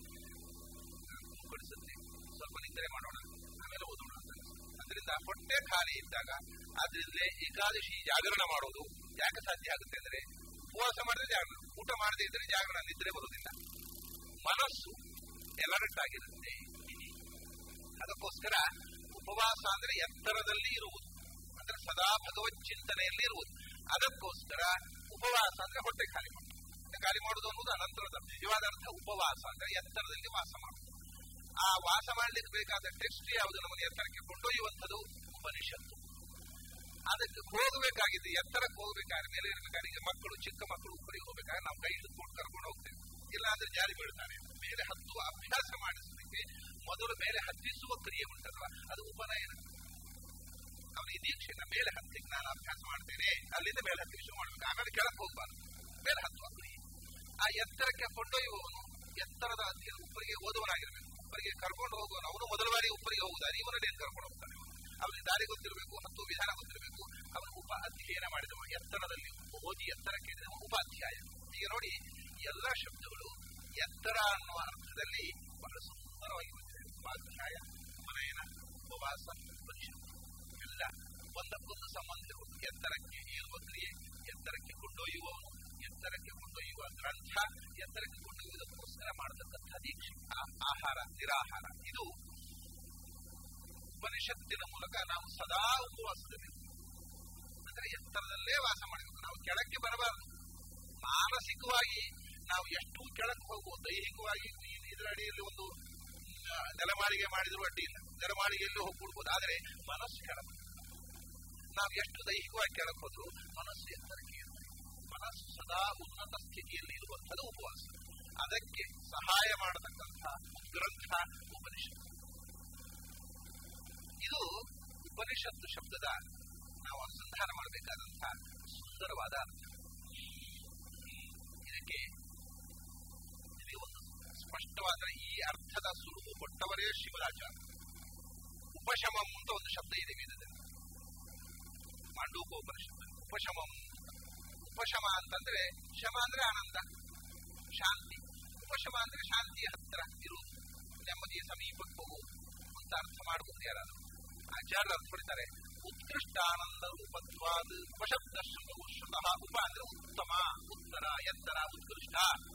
ಶ್ರೇಷ್ಠವಾದ ಆನಂದ. ಶಮ ಅಂದ್ರೆ ಆನಂದ, ಉಪಶಮ ಅಂದ್ರೆ ಶ್ರೇಷ್ಠವಾದ ಆನಂದ, ಪರಮಾನಂದ ಅಂತ ಅರ್ಥ ಈ ಅರ್ಥ ಉಪಶಬ್ದ ಅನ್ನೋದು ಉಪರಿ ಎನ್ನುವ ಅರ್ಥ ಸುಳುವು ಕೊಟ್ಟವರೇ ಆಚಾರ. ಆ ತನಕ ಬೇರೆ ಯಾವ ಭಾಷ್ಯಕಾರರು ಈ ಸುಳುವು ಕೊಟ್ಟದಿಲ್ಲ ನಾನು ಯಾರನ್ನು ಆಕ್ಷೇಪ ಮಾಡುವುದಿಲ್ಲ. ಟೀಕೆ ಅಲ್ಲ. ಆದ್ರೆ ನಮ್ಮ ಅನುಸಂಧಾನಕ್ಕೆ ಬೇಕಲ್ಲ ಒಂದು ಮಾತು. ಆಚಾರ್ಯರು ಈ ರಹಸ್ಯವನ್ನು ತೋರಿಸಿಕೊಟ್ಟದ್ದು ಅನ್ನೋದು ಮಾತ್ರ ನೂರಕ್ಕೆ ಸತ್ಯ ಉಪ ಅಂತಂದ್ರೆ ಎತ್ತರ, ಉಪರ್, ಉಪರಿ, ಉಪರ ಎಲ್ಲ ಉತ್ಕೃಷ್ಟವಾದಂತಹ ನಿಷತ್ ಇರುವಿಕೆ ನಮ್ಮನ್ನು ಎತ್ತರದಲ್ಲಿ ಉನ್ನತವಾದ ಉತ್ತಮವಾದ ಸ್ಥಿತಿಯಲ್ಲಿ ಇರಗೊಳಿಸುವಂಥದ್ದು ಮಾನಸಿಕವಾಗಿ ನಮ್ಮನ್ನ ಎತ್ತರಕ್ಕೇರಿಸುವಂತಹ ಗ್ರಂಥ. ಉಪನಿಷತ್ತು ಅಂದರೆ ಇವೆಲ್ಲ ಎತ್ತರಕ್ಕೇರಿಸುವುದಿಲ್ಲ ಅಂತಲ್ಲ. ವೇದವೂ ಎತ್ತರಕ್ಕೇರಿಸುವಂಥದ್ದೇ ಬ್ರಾಹ್ಮವೂ ಎತ್ತರಕ್ಕೇರಿಸುವಂಥದ್ದೇ ಆರಣ್ಯಕ್ಕೂ ಎತ್ತರಕ್ಕೇರಿಸುವಂಥದ್ದೇ. ಆದ್ರೆ ಎತ್ತರಕ್ಕೇರಿಸುವ ಮಾನಸಿಕವಾದ ಯಜ್ಞದಲ್ಲೇ ನಮ್ಮನ್ನ ಕೇಂದ್ರೀಕರಿಸುವಂತಹ ಗ್ರಂಥ. ಇದು ಉಳಿದದಲ್ಲಿ ಬಾಹ್ಯ ಕ್ರಿಯೆಗಳು ಇವೆ. ಬ್ರಾಹ್ಮಣ ಅರಣ್ಯಕಗಳಲ್ಲಿ ಹೊರಗಿನ ಕ್ರಿಯೆಗಳಿಗೆ ವಿಷಯ ಗೊತ್ತು ಇದೆ. ಇದರಲ್ಲಿ ಕೇವಲ ಮಾನಸಿಕವಾದಂತಹ ಚಿಂತನೆಗೆ ಒತ್ತು ಕೊಡುವ ಗ್ರಂಥ. ಆದ್ದರಿಂದ ಇದನ್ನು ಉಪನಿಷತ್ತು ಹೀಗೆ ವೇದ ವೇದಾಹ್ಯೇವೈನಂ ವೇದಯಂತಿ ತಸ್ಮಾದಾಹುರು ವೇದಾಹ ಇತಿ ವೇದಗಳೇ ಉಪನಿಷತ್ತು ಯಾಕೆ ನೇಂದ್ರಿಯಾಣಿ ನಾನುಮಾನಂ ವೇದಾಹ್ಯೇವೈನಂ ವೇದಯಂತಿ ಭಗವಂತನ ಏನು ಕಣ್ಣು ಕಿವಿ ಇಂದ್ರಿಯಗಳ ಮೂಲಕ ತಿಳ್ಕೊಳ್ಳೋದು ಸಾಧ್ಯ ಇಲ್ಲ ತರ್ಕದ ಮೂಲಕ ದೇವರನ್ನ ಲಾಜಿಕ್ಕಿನಿಂದ ಪ್ರೂವ್ ಮಾಡಲಿಕ್ಕೆ ಬರುವುದಿಲ್ಲ ಮತ್ತೇನು ಮಾಡಬೇಕು ಯಾಕೆ ತರ್ಕದ ಮೂಲಕ ಪ್ರೂವ್ ಮಾಡಲಿಕ್ಕೆ ಬರುವುದಿಲ್ಲ ಅಂದ್ರೆ ತರ್ಕ ಯಾವಾಗ ಕೆಲಸ ಮಾಡುವುದು ಗೊತ್ತ ನಾವು ಯಾವುದನ್ನು ಕಂಡಿದ್ದೇವೆ, ಅದನ್ನು ತರ್ಕದಿಂದ ಪ್ರೂವ್ ಮಾಡುವುದು ಕಾಣದೇ ಇದ್ದದ್ದನ್ನ ತರ್ಕದಿಂದ ಪ್ರೂವ್ ಮಾಡಲಿಕ್ಕೆ ಅದಕ್ಕೆ ಹೆಸರೇ ತರ್ಕಕ್ಕೆ ಸಂಸ್ಕೃತದಲ್ಲಿ ಅನುಮಾನ. ಅನುಸರಿಸಿ ಮಾನ. ಸ್ವತಂತ್ರವಾಗಿ ಪ್ರಮಾಣವೇ ಅಲ್ಲ. ಅದರ ಹಿಂದೆ ಪ್ರತ್ಯಕ್ಷ ಅಥವಾ ಆಗಮ ಇದ್ರೆ ಮಾನ. ಸ್ವತಂತ್ರವಾಗಿ ಮಾನವೇ ಇಲ್ಲ ಈ ಉದಾಹರಣೆಗೆ ನಾವು ಎಲ್ಲಿಯಾದರೂ ದೂರದಲ್ಲಿ ಹೋಗಿ ಬರುವುದನ್ನು ಕಂಡರೆ, ಓಹೋ ಕೆಳಗೆ ಬೆಂಕಿ ಹತ್ತಿರಬೇಕು ಇದ್ರ ಮೇಲೆ ಹೊಗೆ ಬರ್ತದೆ ಅಂತ ನಾವು ಬೆಂಕಿಯನ್ನು ಕಾಣಲಿಲ್ಲ ಇದು ಅನುಮಾನ ಯಾಕೆಂದ್ರೆ ನಾವು ಹೊಗೆ ಇದ್ದಲ್ಲೆಲ್ಲ ಬೆಂಕಿ ಇರುವುದನ್ನು ನಮ್ಮ ಮನೆಯಲ್ಲಿ ಅಡಿಗೆ ಕೋಣೆಯಲ್ಲಿ ಎಲ್ಲಾ ಕಡೆ ಕಂಡಿದ್ದೇವೆ ಅದನ್ನು ಕಾಣ ಒಬ್ಬ ಹೊಗೆಯನ್ನು ಬೆಂಕಿಯನ್ನು ಒಟ್ಟಿಗಿರುವುದೇ ಇದ್ದು ಕಾಣದೇ ಇದ್ದವನು ಈ ಅನುಮಾನ ಮಾಡುವುದು ಸಾಧ್ಯ ಇಲ್ಲ ಅನುಮಾನ ಮಾಡಬೇಕಾಗಿದ್ದರೆ ಮೊದಲು ಪ್ರತ್ಯಕ್ಷ ಕಂಡಿರಬೇಕು ಅದರಿಂದ ಭಗವಂತ ನಮಗೆ ಅನುಮಾನ ಮಾಡಬೇಕಾದರೂ ಕೂಡ ಅಂದ್ರೆ ತರ್ಕದಿಂದ ಪ್ರೂವ್ ಮಾಡಬೇಕಾದರೂ ಭಗವಂತನ ಕಂಡುವನಿದ್ದು ಕಾಣದೇ ಇದ್ದವನು ತರ್ಕ ಮಾಡಿದ್ರೆ ನಾವು ಹೇಗೆ ಇವನೇ ಕಂಡಿಲ್ಲ ಇವನು ತರ್ಕ ಆದ್ದರಿಂದ ಇಂದ್ರಿಯಾಣಿ ಅನುಮಾನ ಭಗವಂತನನ್ನ ಬರಿಯ ತರ್ಕದಿಂದ, ಬರಿಯ ಇಂದ್ರಿಯದಿಂದ ಸಾಧ್ಯ ಇಲ್ಲ. ಮತ್ತೆ ಯಾವುದು ಭಗವಂತನನ್ನು ವೇದಾ ಹೇವ ಏನಂ ವೇದಯಂತಿ ವೇದಗಳು ಮಾತ್ರವೇ ಅವನನ್ನು ತಿಳಿಸುತ್ತವೆ. ಅಲ್ಲ ನೀವು ತರ್ಕದಿಂದ ಅನುಮಾನದಿಂದ ಸಾಧ್ಯ ಇಲ್ಲ. ವೇದದಿಂದ ಹೇಗೆ ಸಾಧ್ಯ? ಈಗ ನೋಡಿ, ಯಾವುದು ಪ್ರತ್ಯಕ್ಷದಿಂದ ನಾವು ಕಂಡಿಲ್ಲವೋ ಯಾವುದನ್ನು ನಾವು ಅನುಮಾನದಿಂದ ಸಾಧಿಸಲು ಸಾಧ್ಯ ಇಲ್ಲವೋ ಅದನ್ನು ನಾವು ಏನು ಮಾಡ್ತೇವೆ ತಿಳ್ಕೊಳ್ಳಿಕ್ಕೆ ಈಗ ಒಂದು ಸಣ್ಣ ದೃಷ್ಟಾಂತ ಕೊಡ್ತೇವೆ. ಅಮೆರಿಕ ನಾವು ನೋಡಿಲ್ಲ ತಿಳ್ಕೊಳ್ಳಿ. ನಾವು ನೋಡಿದ ಒಂದು ದೇಶ. ಆವಾಗ ಅಮೆರಿಕದ ಬಗ್ಗೆ ತಿಳ್ಕೋಬೇಕು ಅಂದಾಗ ಏನ್ ಮಾಡ್ತೇವೆ ನಾವು? ಅಮೆರಿಕಕ್ಕೆ ಹೋಗಿ ಬಂದವರ ಮಾತನ್ನು ಕೇಳ್ತೇವೆ. ಅಲ್ಲಿ ಏನಿದೆ ಅವರೆಲ್ಲ ಪ್ರವಾಸ ಲೇಖನ ಬರೀತಾರೆ ಅದನ್ನು ಓದ್ತೇವೆ. ಓದಿ ಅಮೆರಿಕದಲ್ಲಿ ಹಾಕೊಂಡು ಆದ್ರೆ ನಾವು ಕಾಣಲಾಗದ್ದನ್ನ ತರ್ಕದಿಂದ ಊಹಿಸಲಾಗದ್ದನ್ನು ಕಂಡವರು ಹೇಳಿದ ಮಾತು ಅವಾಗ ಕೊನೆಯ ಪ್ರಮಾಣ ಕಾಣುವುದೇ. ನಾವು ಕಾಣೋ ತನಕ ಅದನ್ನು ಕಂಡವರು ನಮಗೆ ಬಂದು ಹೇಳಿದ್ದನ್ನು ಆಮೇಲೆ ಮತ್ತೆ ಪೂರ್ತಿ ಅಮೆರಿಕ ಏನೊಂದು ಗೊತ್ತಾಗಬೇಕು? ನಾವೇ ಹೋಗಿ ಪುಸ್ತಕ ಓದಿದ ತಕ್ಷಣ ಅಮೆರಿಕ ಏನೊಂದು ಗೊತ್ತಾಗ್ತದೆ ನಕ್ಷೆ ನೋಡಿ ನಕ್ಷತ್ರ ಆಕಾಶದಲ್ಲಿ, ಅಲ್ಲಿ ನೋಡಿ ಮ್ಯಾಪ್ ನಕ್ಷತ್ರ ನಕ್ಷತ್ರ ನೋಡ್ಬೇಕಾದ್ರೆ ಆಕಾಶವನ್ನೇ ನೋಡಬೇಕು ಚಿತ್ರದಲ್ಲಿ ಆಕಾಶದ ನಕ್ಷೆಯಲ್ಲಿ ನಕ್ಷತ್ರವನ್ನು ತಿಳಿಯಲಿಕ್ಕೆ ಬರುವುದಿಲ್ಲ ಹೇಗೆ? ಹಾಗೆ. ಅಥವಾ ನಮಗೆ ಭೂಪಟ ನೋಡಿದ ತಕ್ಷಣ ಪ್ರಪಂಚ ಜ್ಞಾನ ಹೇಗೆ ಬರುವುದಿಲ್ಲ? ಇಂಡಿಯಾದ ಮ್ಯಾಪ್ ನೋಡಿದ ತಕ್ಷಣ ನಮಗೆ ಇಂಡಿಯಾ ಗೊತ್ತಾಗುವುದಿಲ್ಲ. ಭಾರತದಾದ್ಯಂತ ಸಂಚರಿಸಬೇಕು ಅಲ್ಲಿ ಹಿಮಾಲಯ ಬರುವುದಾದ್ರೆ ಹಿಮಾಲಯ ಬರುವುದಾದ ಚಿತ್ರದಲ್ಲಿ ನೋಡಿದ ತಕ್ಷಣ ಹಿಮಾಲಯ ಬರುವುದಲ್ಲ ವೈಭವ, ಮಹತ್ವ ಗೊತ್ತಾಗುವುದಿಲ್ಲ. ನಾವು ಹಿಮಾಲಯಕ್ಕೆ ಅಂತ ಬರೆದಿರ್ತಾರೆ ಮ್ಯಾಪಿನಲ್ಲಿ ಅದನ್ನು ನೋಡಿ ನಾವು ಬದರಿ ಕ್ಷೇತ್ರ ಗೊತ್ತಾಗುವುದಿಲ್ಲ ಬದರಿಗೆ ಹೋಗಬೇಕು ಹಾಗೆ ಮೊದಲು ಕಂಡವರು ಹೇಳಿದ ಮಾತನ್ನು ಕೇಳಿ. ಅವರು ಹೇಳಿದಂತೆ ನಡೆದು ನಾವು ಕಾಣುವುದು ಮನೆ.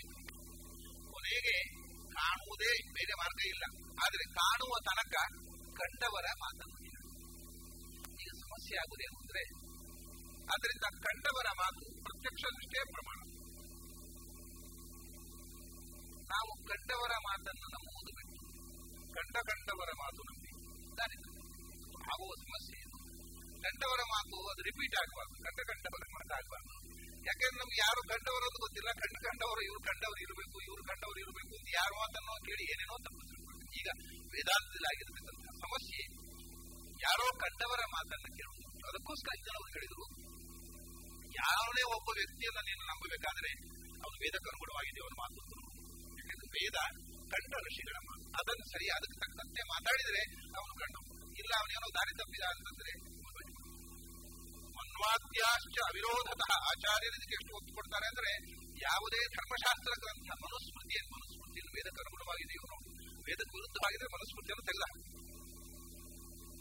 ಯಾವ ಯಾವ ಋಷಿಯೂ ಕೂಡ ಕೊನೆಯದಾಗಿ ಪ್ರಮಾಣ ಅಲ್ಲ. ವೇದಕ್ಕೆ ಅನುಗುಣವಾಗಿ ಹೇಳಿದ್ರೆ ಒಂದು ಋಷಿ. ಯಾಕಂದ್ರೆ ಅವರು ಮೋಹಕವಾಗಿ ಹೇಳುವುದುಂಟು, ಅವರು ಕಾಮಕವಾಗಿ ಹೇಳುವುದುಂಟು, ಅವರಿಗೂ ಭ್ರಮೆ ಇದೆ ಅಂದ್ರೆ ಯಾರ ಮಾತು ವೇದಕ್ಕೆ ಅನುಗುಣವಾಗಿದೆ, ಅವನನ್ನು ಗ್ರಹಣ ಮಾಡು. ಯಾರ ಮಾತು ವೇದಕ್ಕೆ ಅನುಗುಣವಾಗಿಲ್ಲ, ಅದನ್ನು ಬಿಡಿ. ಹೀಗೆ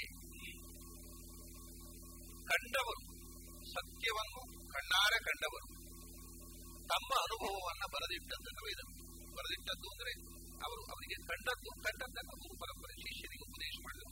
ಹಾಗೆ ಹಾಗಾಗಿ ವೇದವೂ ಕೂಡ ಭಗವಂತನನ್ನು ವೇದೇಂತಿ ವೇದ ಭಗವಂತನನ್ನು ತಿಳಿಸುವಂತಹ ನೇರ ಪ್ರಮಾಣಗಳು ಅದೇ, ಬೇರೆ ಇಲ್ಲ ನಮಗೆ. ಅದರ ಅರ್ಥ ವಿವರಣೆ ಅದೆಲ್ಲವೂ ಭಗವಂತನ ಕಡೆಗೆ ನಮ್ಮನ್ನು ಒಯ್ಯುವಂತಿವೆ ಆದರೆ ನಾವು ಉಪ್ಪರಿಗೆ ಹೋಗಬೇಕಾಗಿದ್ರೆ ಏಣಿ. ಒಂದೊಂದು ಮೆಟ್ಟು ಉಪ್ಪರಿಗೆ ಕುಯ್ಯುವಂತಹದ್ದೇ ಆದರೆ ನಾವು ಕೊನೆ ಮೆಟ್ಟಿಗೆ ಹೋದ್ಮೇಲೆ ಉಪ್ಪರಿಗೆ ಹಾಗೆ ಉಪನಿಷತ್ತು ಅನ್ನೋದು ಒಂದು ದೃಷ್ಟಿಯಿಂದ ಈ ಸಾಧನೆಯನ್ನು ಕೊನೆ ಮೆಟ್ಟು ಇವೆಲ್ಲ ಉಪನಿಷತ್ತು ಅಂದರೆ ಹೋಗುವುದಕ್ಕಿರುವ ಮೆಟ್ಟಲು ಒಂದಿದೆ ಯಾವ ಮನುಷ್ಯನಿಗೆ ಸಮಸ್ತ ವೇದವು, ಸಮಸ್ತ ಬ್ರಾಹ್ಮಣವು ಸಮಸ್ತ ಆರಣ್ಯವು ಭಗವಂತನನ್ನೇ ಹೇಳುತ್ತೋ ಅವರಿಗೆಲ್ಲವೂ ಬರೆಯಬೇಕು ವೇದದಲ್ಲೂ ಮೆಟ್ಲುಗಳಿವೆ ವೇದ ಎಲ್ಲರಿಗೂ ಒಂದೇ ತರ ಅರ್ಥ ಆಗೋದಿಲ್ಲ. ಈಗ ಅಗ್ನಿ ನೀರೇ ತ್ರಯೋರ್ಥ ಸರ್ವ ವೇದೇಶು ದಶಾರ್ಥ ಸರ್ವ ಭಾರತೆ, ವಿಷ್ಣು ಸಹಸ್ರನಾಮಾಪಿ ನಿರಂತರ ಶತಾರ್ಥಕಂ ಅಂತ ಒಂದು ಮಾತಿದೆ ವೇದಕ್ಕೆ ಮೂರು ಅರ್ಥ. ಅಂದ್ರೆ ಮೂರು ಅರ್ಥ ಅಂದ್ರೆ ಮೂರು ಅರ್ಥ ಮಿನಿಮಮ್ ಮೂರೇ ಅರ್ಥ ಅಂತಲ್ಲ. ಕಮ್ಮಿ ಇದ್ರೆ ಮೂರು ಅರ್ಥ ಅದಕ್ಕೆ ಬಹುಮಾನ ಮಂಡಲ ಅಂತ ಇದೆ ಅದಕ್ಕೆ ಕಮ್ಮಿ, ಮಿನಿಮಮ್ ನಾಲ್ಕು ಅರ್ಥ ಇದೆ ಅದರಿಂದ ವೇದದ ಮಂಡಲಗಳಲ್ಲೇ ಬಹುಮಾನ ಮಂಡಲ ಶ್ರೇಷ್ಠ ಅದಕ್ಕೆ ನಾಲ್ಕು ಅರ್ಥಗಳಿದೆ ಒಂದೊಂದು ಮಂತ್ರಕ್ಕೆ ಸಮಸ್ತ ವೇದಕ್ಕೂ ಮಿನಿಮಮ್ ಕಮ್ಮಿ ಅಂದ್ರೆ ಕನಿಷ್ಠ ಮೂರು ಅರ್ಥಗಳಿವೆ ಒಂದು ಇದು ಉದಾಹರಣೆ ಹೀರೆ ಪುರೋಹಿತಂ ಯಜ್ಞಸ್ಯ ದೇವಮೃತ್ಯುಜಂ ಉದಾಹಾರಂ ಬದ್ಧಸಾಧಮಂ ಇದು ಒಂದ್ ಕಡೆ ಹೇಳೋ ಕ್ರಮ ಇನ್ನು ನಮ್ಮ ಸೂಕ್ತಂದ್ರೆ ಅಗ್ನಿ ಹೀರೆ ಪುರೋಹಿತಂ ಯಜ್ಞಸ್ಯ ದೇವಮೃತ್ಯುಜಂ ಉದಾಹಾರಂ ಹೇಳ್ತಾರೆ. ನೀವು ಇದು ಕೇಳಕ್ಕೆ ಹೋದ್ರೆ ಬೇರೆ ತರ ಹೇಳ್ತಾರೆ. ಒಂದೊಂದು ಕಡೆ ಒಂದೊಂದು ಥರ ಹೇಳ್ತಾರೆ, ಅದು ನಾನಾ ವಿಧವಾಗಿರಲಿ ಒಟ್ಟು ಈ ಮಂತ್ರ. ಇದು ಏನನ್ನು ಹೇಳುತ್ತೆ? ಸಾಮಾನ್ಯ ಜನರಿಗೆ ಅಗ್ನಿಮೀಳೆ ಅಂದ್ರೆ ಬೆಂಕಿ ಅಂತ ಹೇಳುತ್ತೆ. ಅಗ್ನಿ ಅಂದ್ರೆ ಬೆಂಕಿ. ಡಿಕ್ಷನರಿ ನೋಡ್ತೇವೆ ನಾವು, ಅಗ್ನಿ. ಕನ್ನಡ ಡಿಕ್ಷನರಿ ಬೆಂಕಿ ಅಂತ ಇರ್ತದೆ. ಇಂಗ್ಲಿಷ್ ಡಿಕ್ಷನರಿ ಫೈರ್ ಅಂತ ಇರುತ್ತೆ ಆದರೆ ಅಗ್ನಿ ಅಂದ್ರೆ ಬೆಂಕಿ ಅಲ್ಲ ಫೈರ್ ಅಲ್ಲ. ಹೌದು ಅಲ್ಲ. ಅದನ್ನು ಅನುವಾದ ಮಾಡ್ಲಿಕ್ಕೆ ಆಗುದಿಲ್ಲ. ಅಗ್ನಿ ಅಂದ್ರೆ ಬೆಂಕಿ ಫೈರ್ ಹೀಗೆ ತಪ್ಪು ಅರ್ಥ ಮಾಡಿಕೊಂಡು ಪಾಶ್ಚಾತ್ಯರು ಅಗ್ನಿಗಿಳೆ ಎನ್ನುವಂತಹ ವೇದ ಮಂತ್ರವನ್ನು ಋಷಿಗಳು ಯಾಕೆ ರಚನೆ ಮಾಡಿದರು ಅಂದ್ರೆ ಕಾಡಿನಲ್ಲಿ ಕಾಲ್ಗೆಚ್ಚು ಬಿದ್ದು ಕಾಲ್ಗೆಚ್ಚು ಕಾಡಿನಲ್ಲಿ ಮರಗಳೆಲ್ಲ ಸುಟ್ಟು ಹೋಗಿ ಭಯಾನಕವಾದಂತಹ ಬೆಂಕಿ ಹೋದಂತ ನೋಡಿ ಗಾಬರಿಗೊಂಡು ಅಗ್ನಿವೇಳೆ ಸ್ತೋತ್ರ ಮಾಡಿದರು. ಬೆಂಕಿಯನ್ನು ನೋಡಿ ಸ್ತೋತ್ರ ಮಾಡಿದರು. ಮಳೆಯನ್ನು ನೋಡಿ ವರುಣನ ಸ್ತೋತ್ರ ಮಾಡಿದರು. ಬಿರುಗಾಳಿಯನ್ನು ನೋಡಿ ವಾಯುವಾಯಾಗಿ ಆದರು ಎಲ್ಲ ಕಾಡಿನಲ್ಲಿ ಪ್ರಕೃತಿಯ ಪ್ರಕೋಪವನ್ನು ನೋಡಿ ಹೆದರಿ ಬರೆದಂತಹ ಪ್ರಿಮಿಟಿವ್ ಸಾಹಿತ್ಯ ಅಂತ ಅಗ್ನಿ ಸಂಸ್ಕೃತದಲ್ಲಿ ಬೆಂಕಿ ಅಲ್ಲ ಪ್ರತಿಯೊಂದು ಶಬ್ದಕ್ಕೆ ಒಂದು ನಿರ್ವಚನ ಇದೆ. ಅದು ರೂಢ ಶಬ್ದ ಅಲ್ಲ. ಸಂಸ್ಕೃತದಲ್ಲಿ ಯಾವ ಶಬ್ದವೂ ರೂಢ ಅಲ್ಲ. ಅಕ್ಷರ ಸಾಮ್ಯಾತ್ ನಿರ್ಬ್ರೂಯಾತ್ನ ಚೈವನ ನ ನಿರ್ಬ್ರೂಯಾತ್ ಅಂತ ಹೇಳ್ತಾನೆ ಯಾಸ್ತಿ ಪ್ರತಿಯೊಂದು ಶಬ್ದದ ಒಳ ಅರ್ಥವನ್ನು ನೋಡು. ಶಬ್ದವನ್ನು ಒಡೆದು ನೋಡು. ಬರೇ ಶಬ್ದ ಈಗ. ಸ್ವಾರಸ್ಯದ ಸಂಸ್ಕೃತದಲ್ಲಿ ಕಣ್ಣಿಗೆ ಚಕ್ಷುಸ್ಸು ಅಂತ. ಕನ್ನಡದಲ್ಲಿ ಕಣ್ಣು ಅಂತೀವಿ. ಇಂಗ್ಲಿಷ್ನಲ್ಲಿ ಐ ಅಂತಾರೆ ಕಣ್ಣು ಅಂದ್ರೆ ಏನು? ಕಣ್ಣು ಅಂದ್ರೆ ಕಣ್ಣು. ಏನು ಅಂದ್ರೆ ಏನು? ಅದಕ್ಕೆ ಮತ್ತೆ ಅದನ್ನು ಹೊಡೆದ ಅರ್ಥ ಮಾಡ್ಲಿಕ್ಕೆ ಬರ್ತೀವಿ ಕಾ ಅಂದ್ರೆ ಏನು? ನೋ ಅಂದ್ರೆ ಏನು? ಅದೇನು ಮಾಡ್ಲಿಕ್ಕೆ ಬರೋದು ಕಣ್ಣು ಅಂದ್ರೆ ಕಣ್ಣು. ಐ ಅಂದ್ರೆ ಏನು? ಈ, ವೈ, ಈ ಅಷ್ಟೇ. ಏನು ಅಂದ್ರೆ ಏನು? ಅದು ಇದು. ಏನು ಅಂದ್ರೆ ಬೆರಳು ತೋರಿಸುವುದಷ್ಟೇ. ಇನ್ನೇನು ಅದನ್ನು ಹೊಡೆದು ಏನೂ ಅರ್ಥ ಮಾಡ್ಲಿಕ್ಕಿಲ್ಲ. ಸಂಸ್ಕೃತದಲ್ಲಿ ಕಣ್ಣು ಅಂದ್ರೆ ಏನು? ಚಕ್ಷುಸ್ಸು ಚಕ್ಷುಸ್ಸು ಅಂದ್ರೆ ಏನು ಅಂತ ಹೇಳಲಿಕ್ಕಿದೆ ಕಣ್ಣಿಗೆ ಚಕ್ಷುಸ್ಸು ಅಂತ ಯಾಕೆ ಹೆಸರು? ಕಣ್ಣಿಗೆ ಕಣ್ಣು ಅಂತ ಯಾಕೆ ಹೆಸರು ಏನು ಅಯ್ಯೋ, ಇದು ಕಣ್ಣು ಅಂತ ಕರೀತಾರಪ್ಪ, ನಾವು ಕರಿತೀವಿ ಅಷ್ಟೇ. ಯಾಕೆ ಹೆಸರು ನಮಗೆ ಗೊತ್ತು. ಅದು ಈಗ ಐ ಐ ಅಂತ ಯಾಕೆ ಇಟ್ರು ಇಂಗ್ಲಿಷ್ನಲ್ಲಿ ಯಾರಿಗೆ ಗೊತ್ತು?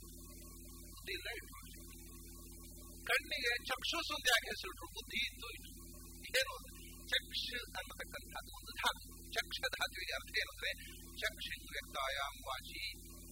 ಸ್ಪಷ್ಟವಾಗಿ ಮಾತನಾಡುವ ಇಂದ್ರಿಯ ನೋಡಿ ಇದು ಸ್ಪಷ್ಟವಾಗಿ ಮಾತನಾಡುವ ಇಂದ್ರಿಯ ಅಂತ ಅರ್ಥ ಚಕ್ಷು ಕಣ್ಣು ತರ್ಥ ಅದು ಯಾವುದು ಅಂತ ಯೋಚನೆ ಮಾಡುದು ಸ್ಪಷ್ಟವಾಗಿ ಮಾತನಾಡುವ ಇಂದ್ರಿಯ ನೋಡಿ ಬಾಯಿಗ ಹೆಸರಿಡ್ಬೋದು ಎಷ್ಟು ಬುದ್ಧಿ ಇತ್ತು ಅವರಿಗೆ ಪ್ರಾಚೀನರಿಗೆ ಬುದ್ಧಿ ಇತ್ತು ಅದರಿಂದ ಇಟ್ಕೊಂಡು ಇದನ್ನು ಹೇಳಿದ್ರು. ಚಕ್ಷುಸ್ಸು ಅಂದ್ರೆ ಸ್ಪಷ್ಟವಾಗಿ ಮಾತನಾಡುವ ಇಂದ್ರಿಯ. ಬಾಯಿ ಸ್ಪಷ್ಟವಾಗಿ ಮಾತನಾಡುವುದಿಲ್ಲ.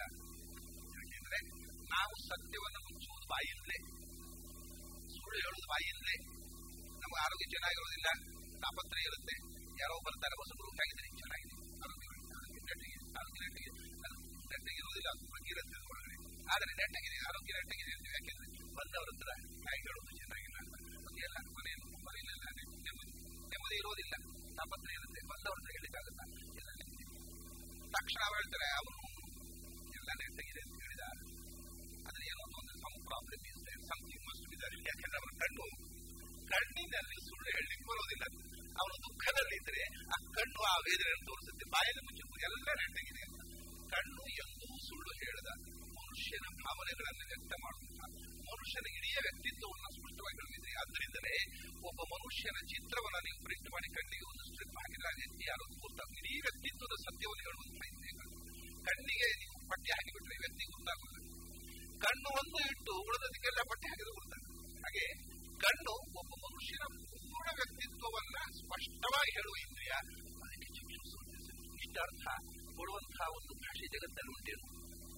ಬೇರೆ ಯಾವ ಭಾಷೆಯಲ್ಲೂ ಆ ಶಬ್ದ ಅಷ್ಟೇ ಆ ಶಬ್ದಕ್ಕೆ ಅರ್ಥ dictionary that is like single meaning that is all ಇದಾಗಲ್ಲ, ಚಕ್ಷುಸ್ಸು ಅಂದ್ರೆ ಸ್ಪಷ್ಟವಾಗಿ ಮಾತನಾಡುವ ಇಂದ್ರಿಯ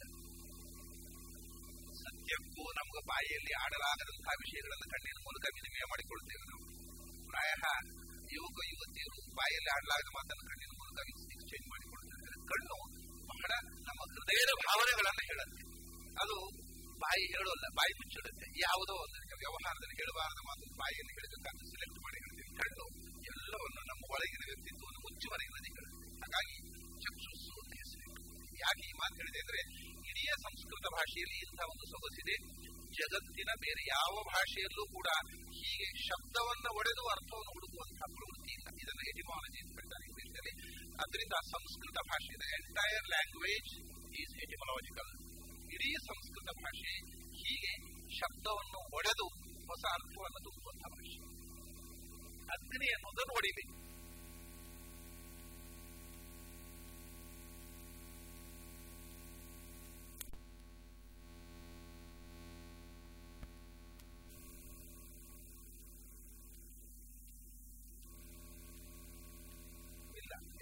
ಇ ಇದ್ರೆ ಬೇ ಒಂದು ಸೊನ್ನೆ ಬರೋದು ಬೆಂಕಿ ಆದ್ರೆ ಅಗ್ನಿ ಇದ್ರೆ ಅಗಾನಿ ಎರಡು ಶಬ್ದಗಳು ಸೇರಿ ಅಗ್ನಿ ಆಯಿತು ಅಗ ಅನ್ನೋದು ಎರಡು ಶಬ್ದಗಳು ಸೇರಿ ಆಗ ಮೂರು ಶಬ್ದಗಳು ಸೇರಿ ಅಗ್ನಿ ಆಯ್ತು ಆ ಅಂದ್ರೆ ಅಲ್ಲ ಗ ಅಂದ್ರೆ ಗಮನ ಅಗ ಅಂದ್ರೆ ಗಮನವಿಲ್ಲದ್ದು ಚಲಿಸಲಾಗದ್ದು ಯಾವುದು ಸ್ವತಃ ಚಲಿಸಲಾಗದ್ದೋ ಅದನ್ನು ನಯತಿ ಚಲನೆ ಮಾಡಿ ಯಾವುದು ಸ್ವತಃ ಚಲಿಸಲಾಗದ್ದೋ ಅಂಥದ್ದಕ್ಕೆ ಚಲನೆ ಕೊಡತಕ್ಕಂತಹ ಶಕ್ತಿ ಅಂತ ಅರ್ಥ ಅಗ್ನಿ ಇದು ಬೆಂಕಿ ಅಲ್ಲ ಬೆಂಕಿಗೆ ಇಷ್ಟ ಅರ್ಥ ಉಂಟು ಫೈರ್ ಅನ್ನೋದಕ್ಕೆ ಇಷ್ಟ ಅರ್ಥ ಉಂಟು ಅಗನಿ ಅಂದ್ರೆ ಸ್ವತಃ ಆ ಗ ಗ ಅಂದ್ರೆ ಗಮನ ಚಲನೆ ಆ ಗ ಅಂದ್ರೆ ಚಲಿಸಲು ಸ್ವತಃ ಚಲಿಸಲಾಗದ ವಸ್ತುವಿಗೆ ನೀ ಅಂದ್ರೆ ನಯತಿ ಅಗಂ ನಯತಿ ನೀ ಇನ್ನು ಅನೇಕ ಅರ್ಥ ಇದೆ ಈಗ ನಾವು ಕಡೆ ಹತ್ತು ದಿವಸ ಬರೀ ಅಗ್ನಿಶಬ್ದಾರ್ಥದಲ್ಲಿ ಉಳಿದು ಒಂದು ದೃಷ್ಟಾಂತಕ್ಕೆ ಹೇಳಿದ್ದಾರೆ ಯಾವುದೇ ಒಂದು ವಿಷಯವನ್ನು ತಗೊಂಡ್ರೆ ಹತ್ತಾರು ದಿವಸಗಳಲ್ಲಿ ಬರೀ ಹತ್ತು ಶಬ್ದವನ್ನು ನಾವು ಎಂಟು, ಹತ್ತು ದಿವಸಗಳ ತನಕ ಇದು ಸಂಸ್ಕೃತ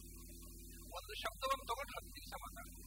ಅಗನಿ ಅಂದ್ರೆ ಚಲಿಸಲಾಗದ್ದಕ್ಕೆ ಚಲನೆ ಕೊಡತಕ್ಕ ಶಕ್ತಿ. ನೋಡಿ, ಯಾರು? ಈ ಇಡೀ ವಿಶ್ವ ದೃಢವಾಗಿ ಚಲತಿ ದೇನಗಿನ ಅಂತ ಬಹಳ ಎಲ್ಲರೂ ಹೇಳುವ ಮಾತು. ಸ್ವತಃ ಒಂದು ಒಂದು ಗಡ್ಡೆಯು ಚಲಿಸಲ್ಲ. ಸ್ವತಃ ಚಲನೆ ಇಲ್ಲ.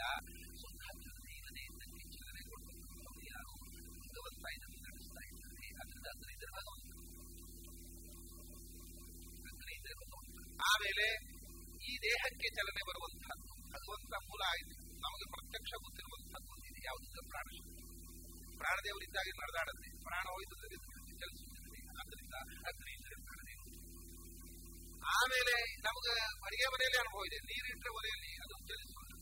ಬೆಂಕಿ ಹಾಕಿದ ತಕ್ಷಣ ಗೊತ್ತ ಪ್ರಾರಂಭ ಆಗುತ್ತೆ. ಮೂಮೆಂಟ್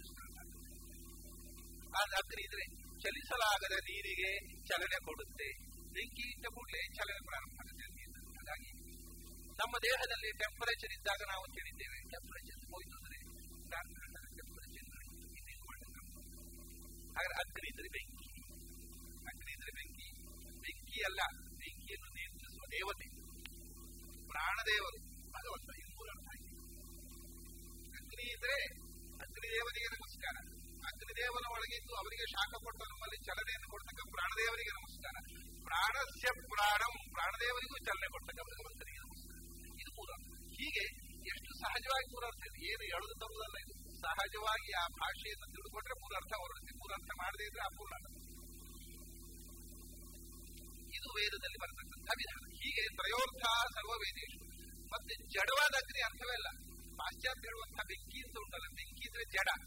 ವೇದದಲ್ಲಿ ಜಡವಾದಂತಹ ಉಲ್ಲೇಖವಾದ. ಅಗ್ನಿ, ನೋಡಿ, ನಮ್ಮಲ್ಲಿ ಅಗ್ನಿ ಸಾಕ್ಷಿಯಾಗಿ, ಮದುವೆ ಅದು ಜಡ ಆಗಿದ್ರೆ ಸಾಕ್ಷಿ ಹೇಗೆ ಅದು ಸಾಕ್ಷಿ ಆದ್ರೆ ಸಾಕ್ಷಿ ಹೇಳಲಿಕ್ಕೆ ಬರುತ್ತೆ? ಅದು ಒಂದು ಸಾಕ್ಷಿ ಸಾಕ್ಷಿಯನ್ನು ಮೀರಿದ್ರೆ ನಾನು ಸಾಕ್ಷಿ ಹಾಕಿದ್ದೇನೆ ಇಂಥ ಹೇಳಲಿಕ್ಕೆ ಆಗುತ್ತೋ? ಅಲ್ಲ ಜಡ ಅಲ್ಲ. ಅದು ಚೈತನ್ಯ ಶಕ್ತಿ. ಅವ್ರ ಮುಂದೆ ನಾವು ಸಾಕ್ಷಿ ಹೇಳಿದ ಅವರ ಸಾಕ್ಷಿಯಲ್ಲಿ ನಾವು ಕೈ ಹಿಡಿದು ಹೋದ್ರೆ ಮತ್ತೆ ಅವ್ರ ಮುಂದೆ ನಾವು ಅಪರಾಧ ಮಾಡಲಿಕ್ಕೆ ಬರುವುದಿಲ್ಲ. ಯಾಕೆಂದ್ರೆ ಅದು ದೇವತಾ ಶಕ್ತಿ. ಯಾಕೆ ಅಂದ್ರೆ ಅದಕ್ಕೂ ಒಂದು ಕಾರಣ ಇದೆ. ಅಗಾನಿ ಅನ್ನೋಲ್ಲಿ ಆ ಮಾತು ಇದೆ. ಇಡೀ ವಿಶ್ವ ಸ್ವತಃ ಚಲನರಹಿತ. ಮ್ಯಾಟರ್ ಈಸ್ ಇನರ್ಟ್ ಜಡ ಚಲನರಹಿತ. ಆ ಇನರ್ಟ್ ಆಗಿರತಕ್ಕಂಥ ಚಲನರಹಿತವಾಗಿರತಕ್ಕಂಥ ವಸ್ತುವಿಗೆ ಚಲನೆ ಕೊಡಬೇಕಾಗಿದ್ರೆ ಒಂದು ಚೇತನ ಚೇತನ ಇಲ್ಲದೆ ಸ್ವತಃ ಚಲಿಸಿದ್ರೆ ಅದು ಬೆಂಕಿಯಲ್ಲಿ ಚಲನೆ ಉಂಟಲ್ಲ. ಆ ಚಲನೆ ಹೇಗೆ ಬಂತು. ಬೆಂಕಿ ಸುಡುತ್ತಲ್ಲ, ಆ ಸುಡುವ ಶಕ್ತಿಯಲ್ಲಿದ್ದ ಬಂತು ಯಾವುದೇ ಕ್ರಿಯೆ, ಯಾವುದೇ ಚಲನೆ, ಯಾವುದೇ ವ್ಯಾಪಾರ, ಅದು ಜಡದ್ದಲ್ಲ ಚೇತನ ಇದನ್ನ ಇಡೀ ಪ್ರಪಂಚದ ಅನ್ವೇಷಣೆ ನೋಡಿ ಜಡಕ್ಕೆ ಸ್ವತಃ ಚಲನೆ ಇಲ್ಲ. ಜಡಕ್ಕೆ ಚಲನೆ ಇಲ್ಲ ಅಂದ್ರೆ ಹಾಗೆ ಫ್ಯಾನ್ ಅಲ್ವಾ ಜಡ ಅಲ್ವಾ ಫ್ಯಾನ್ ಇರುತ್ತೆ ಆದ್ರೆ ಸ್ವಿಚ್ ಹಾಕುವವರಿಗೆ ಜೀವ ಅವನು ಜಡ ಅಲ್ಲ ಅವನು ಜೀವ ಇದ್ದಲ್ಲ ತನ್ನಷ್ಟೇ ತಿರುಗಲಿಲ್ಲ ಸ್ವಿಚ್ ಹಾಕುವನಾದ್ರೂ ಒಬ್ಬ ಜೀವ ಇದ್ದವ್ರು ಬೇಕಲ್ಲ ಶಾಸ್ತ್ರದಲ್ಲೇ ಫ್ಯಾನ್ ವಿಷಯ ನಾವು ಈಗ ಹೇಳೋದು ಶಾಸ್ತ್ರಕಾರರು ಹೇಳಿದ್ದಾರೆ ಪಯೋಂಕುವಚ್ಚೇತ್ ತತ್ರಾಪಿ ನೀರು ಹರ್ಕೊಂಡು ಹೋಗುತ್ತೆ ಜೀವ ಉಂಟು ಅದಕ್ಕೆ ಜಡ ಅಲ್ವಾ ಅದು ನೀರು ಪಂಚಭೂತಗಳು ಪೃಥ್ವಿ ತೇಜಸ್ಸು ವಾಯು ಆಕಾಶ ನೀರು ಹರ್ಕೊಂಡು ಹೋಗುತ್ತಲ್ವಾ ನೀರು ಹರಿಯೋಲ್ಲ ಅಂತ ಮತ್ತೆ ಅದು ಹರಿಯೋದಲ್ಲ ಜರಿಯೋದು ತಗ್ಗಿದ್ದಲ್ಲಿ ಬೀಳೋದು. ಈಗ ನಾವು ಕಾಲು ಜಾರಿ ಬಿಟ್ಟ ಅದು ಹರಿ, ನಿಜವಾಗಿ ಹರಿಯೋದು ಹರಿ ಮೇಲೆ ಹರಿಬೇಕು ಅದು ಸ್ವತಃ ಕ್ರಿಯೆ ಅಲ್ಲ ಕೊಂಡಂಗೆ ಬೀಳೋದು ಆಮೇಲೆ ಇನ್ನೊಂದು, ಹಾಲು. ಶಾಸ್ತ್ರ ಬಹಳ ಸುಂದರವಾದ ಹಾಲು. ಮರುದಿವಸ ಎಪ್ಪಾಗಿ ಮೊಸರಾಗುತ್ತೆ ಇದು ಕ್ರಿಯೆ ಅಲ್ವ ಬದಲಾವಣೆ. ಇದು ಜಡದಲ್ಲಿ ಆಯ್ತಲ್ಲ ಚೇತನ ಇಲ್ಲದೆ. ಹಾಲು ಮೊಸರಾಯಿತು ಅದು ಜಡದವೇ ಆಯ್ತಲ್ಲ, ಅದು ಕ್ರಿಯೆ ಅದು ಹಾಲು ಎಪ್ಪಾಗಿದವರಿಗೆ ಜೀವ ಇದ್ದಲ್ಲೋ ಬರೀ ಜಡದಿಂದ ನಾಳೆ ಮೊಸರಾಯ್ತು ಅದು ಎಲ್ಲೋ ಒಂದು ಕಡೆ ಅದನ್ನ ಈಗ ರೋಬೋಟ್ ಯಂತ್ರ ಮಾಡಿದ್ದಾರೆ. ಅದು ಜಡವೇ. ಅದು ಎಲ್ಲಾ ಮನುಷ್ಯನ ಕೆಲಸ ಮಾಡ್ತಾರೆ ಕಡೆ ರೋಬೋಟ್ ಯಂತ್ರ ಮಾಡಲಿದ್ದಾರೆ ಒಬ್ಬ ಮನುಷ್ಯ ಬೇಕು. ಯಂತ್ರವೇ ಒಂದು ಯಂತ್ರ ಒಂದು ಚೇತನ ಹಿಂಬದಿಯಿಂದ ಇಲ್ಲದೆ ಬರಿಯ ಜಡ ಏನನ್ನು ಮಾಡುವುದಿಲ್ಲ. ಹಾಗಾಗಿ ಬೆಂಕಿ ಸುಡಬೇಕಾದ್ರೆ ಬೆಂಕಿ ಒಳಗೆ ಒಬ್ಬ ದೇವತೆ ಅಂತ ಶಾಸ್ತ್ರಕಾರಗಳು ಹೇಳುವುದು ಹೀಗೆ ಬೆಂಕಿಯನ್ನು ಅರ್ಥವೇ ಇಲ್ಲ. ಅಗ್ನಿ ಇದ್ರೆ ಅಗ್ನಿಯನ್ನು ಬೆಂಕಿಯನ್ನು ನಿಯಂತ್ರಿಸುವ ದೇವತೆ. ಅವನೊಳಗೂ ಅವನನ್ನು ನಿಯಂತ್ರಿಸುವ ಪ್ರಾಣದೇವರು. ಅವರೊಳಗೂ ಅವರನ್ನು ನಿಯಂತ್ರಿಸ್ತಕ್ಕಂಥ ಇದು ಅಗ್ನಿ ಮೇಲೆ ಹೀಗೆ ಯಾವ ಮಂತ್ರ ತಗೊಂಡು ಹೀಗೆ. ಇದು ಒಂದು ಟೆಕ್ನಿಕ್ ಹೇಳ್ತಾರೆ ಹೀಗೆ ವೇದದ ಅರ್ಥ ಮೂರು ಮೂರು ಅರ್ಥ ಮಾಡೋದು ಏನೂ ಕಷ್ಟ ಇಲ್ಲ. ಸ್ವಲ್ಪ ಬಂದರು ಸ್ವಲ್ಪ ಪ್ರಭೇಯ ಗೊತ್ತಿದ್ದವರು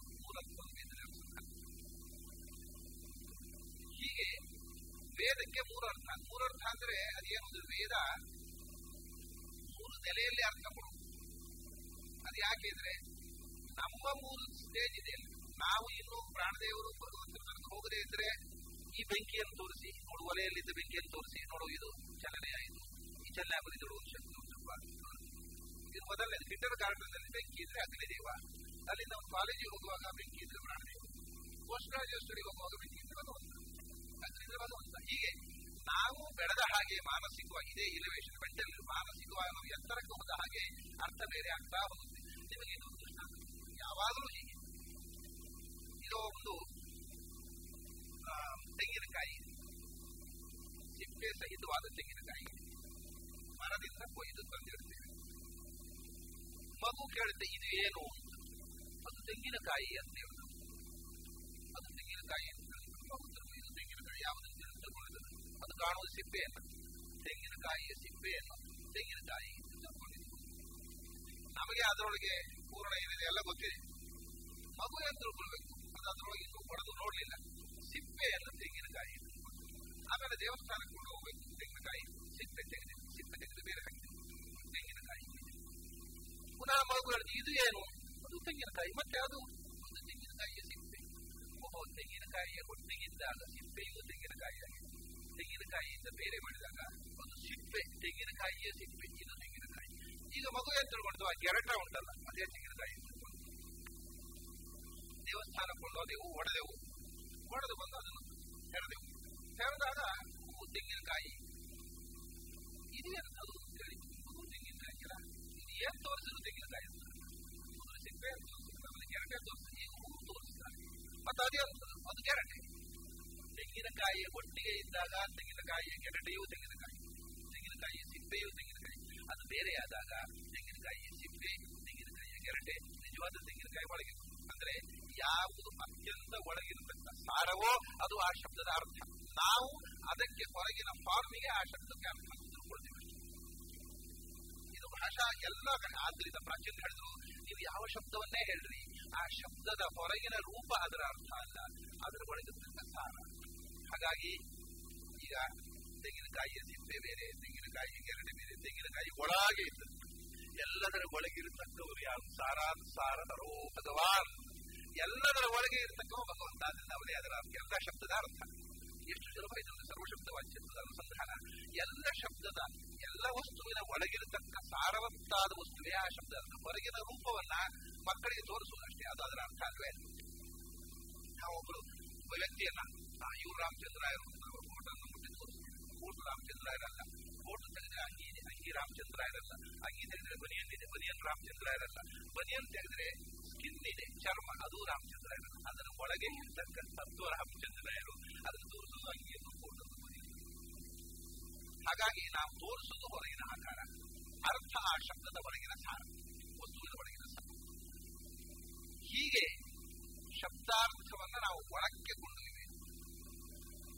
ಹೀಗೆ ಕೊಂಡೊಯ್ದರೆ ಪ್ರಪಂಚದ ಎಲ್ಲ ಶಬ್ದವೂ ದೇವರ ಹೆಸರೇ. ದೇವರ ಹೆಸರು ಶಬ್ದವೇ ಇಲ್ಲ. ಯಾಕೆಂದ್ರೆ ಒಳಗಿರ್ತಕ್ಕ ಸಾರ. ಪ್ರಹ್ಲಾದನಿಗೆ ಕಂಬ ಅಂದ್ರೆ ಅದರೊಳಗಿರ್ತಕ್ಕ ಭಗವಂತನೇ. ಅರ್ಧಂಬನಿಗೆ ಕಂಬ ಅಂದ್ರೆ ಕಲ್ಲ. ಇವನಿಗೆ ಹಿರಣ್ಯಕಶಿಪು ಪ್ರಹ್ಲಾದನಿಗೆ ಕಂಬ ಅಂದ್ರೆ ಕಂಬದೊಳಗೂ ಭಗವಂತ ಇದ್ದಾನೆ ಕಂಬ ಅಂದ್ರೆ ಹೋಗ್ತಾನೆ ಗೋಡೆ ಎಲ್ಲ ಅದರೊಳಗಿರ್ತಕ್ಕಂಥ ಇದಕ್ಕೆ ಹಾಗಾಗಿ ಯಾವ ಭಾಷೆಯಲ್ಲಿ ನೀವು ಮಾತಾಡಿ ಯಾವ ಶಬ್ದವನ್ನು ಬಳಸಿ? ಆಗಿರ್ತದೆ ಒಂದು ಸ್ಥಿತಿಯನ್ನು ಮುಟ್ಟಿದಾಗ ಅಲ್ಲಿ ತನಕ ಎಲ್ಲ ಬೇರೆ ಬೇರೆ ಅರ್ಥ. ಭಾಷೆ ಅಲ್ಲ, ಶಬ್ದ ಅಲ್ಲ, ಪ್ರಾಣಿಗಳ ಸದ್ದು. ಗಾಳಿ ಬೀಸುವ ಸುಯಿಲು. ಎಲೆಗಳು, ತರೆಗೆಲೆಗಳು ಹರಿದಾಡುವಾಗ ಆಗುವ ಸರಬರ ಸದ್ದು. ಸಮುದ್ರದ ಮೊರೆತ, ಮಳೆಯ ಕೂತ ಮಳೆ ನೀರುಗಳು, ಎಲ್ಲ ಶಬ್ದವೂ ಭಗವಂತನಿಗೆ. ಸರ್ವೇ ಘೋಷಾ ಸರ್ವೇ ವೇದಾ ಸರ್ವಾಹರಚ ಪ್ರಾಣ ಏವ ಪ್ರಾಣರಚ ಇದ್ದೇವ ವಿದ್ಯಾ ಅದು ಹೇಗ್ರಿ ಆಗೋದು ಸದ್ದುಗಳು ಅರ್ಥ ಇಲ್ಲ ನಾದಕ್ಕೆ ಅರ್ಥ ಉಂಟು ಭಾಷೆಗೆ ಅರ್ಥ ಇದೆ ನಾದಕ್ಕೆ ಅರ್ಥ ಇದೆ ನಾದಕ್ಕೆ ಅರ್ಥ ಇಲ್ಲದೆ ಇದ್ರೆ ಭಾಷೆಗೂ ಅರ್ಥ ಇಲ್ಲ ನಾದಕ್ಕೆ ಅರ್ಥ ಇದೆ ಈ ವೇದದಲ್ಲಿ ನಾದ ಇದೆ ಯಾವುದು? ಉದಾತ್ತ ಉದಾತ್ತ ಸುರಿತ ಪರಿಚಯ ಅಂತೆಲ್ಲ ನಾದಗಳಿಗೆ ಅದನ್ನ ಕ್ರಿಮಿ, ಈರೆ ಅಂತ ಹೇಳ್ತಾರೆ. ಉದಾತ್ತ ಅನುದಾತ್ತ ಸ್ವರಗಳಿವೆ ಅದೇ ನಾದ ನಾದಕ್ಕೆ ಅರ್ಥ ಇದೆ ಈಗ ನಾವು ಮಾತಾಡುವಾಗಲೂ ನಾದ ಇಲ್ಲದೆ ಯಾವುದೇ ಒಂದು ಆಕ್ಸೆಂಟ್ ಕೊಡದೆ ಮಾತಾಡಿದರೆ ಅದು ಅರ್ಥ ಆಗೋದಿಲ್ಲ ಒಂದೇ ಮಾತನ್ನ ಬೇರೆ ಬೇರೆ ರಾಗಗಳಿಂದ ಬೇರೆ ಬೇರೆ ಅರ್ಥ ಹೊರಡಿಸಿಕೊಳ್ತಾರೆ ಈಗ ಅವರು ಪಂಡಿತರು ಅನ್ನೋ ಒಂದು ವಾಕ್ಯ ಇದೆ. ಅವರು ಪಂಡಿತರು ಅನ್ನೋ ಒಂದು ವಾಕ್ಯ. ಅವರು ಪಂಡಿತರು ಅನ್ನುವುದನ್ನ ಬೇರೆ ಬೇರೆ ನಾದದಿಂದ ಬೇರೆ ಬೇರೆ ಅರ್ಥವನ್ನು ಹೇಳುವುದು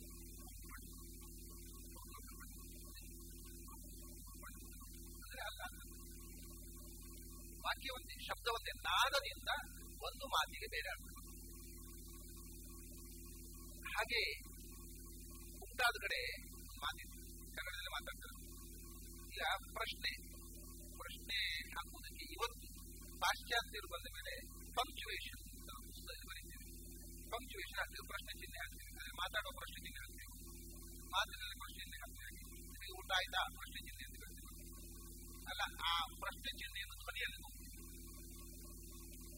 ಊಟದಲ್ಲಿ ಮಾತಾಡುವ ಕನ್ನಡ ಗೊತ್ತಾ? ಉಂಟಾಯ್ತು ಅಂದ್ರೆ ಪ್ರಶ್ನೆ.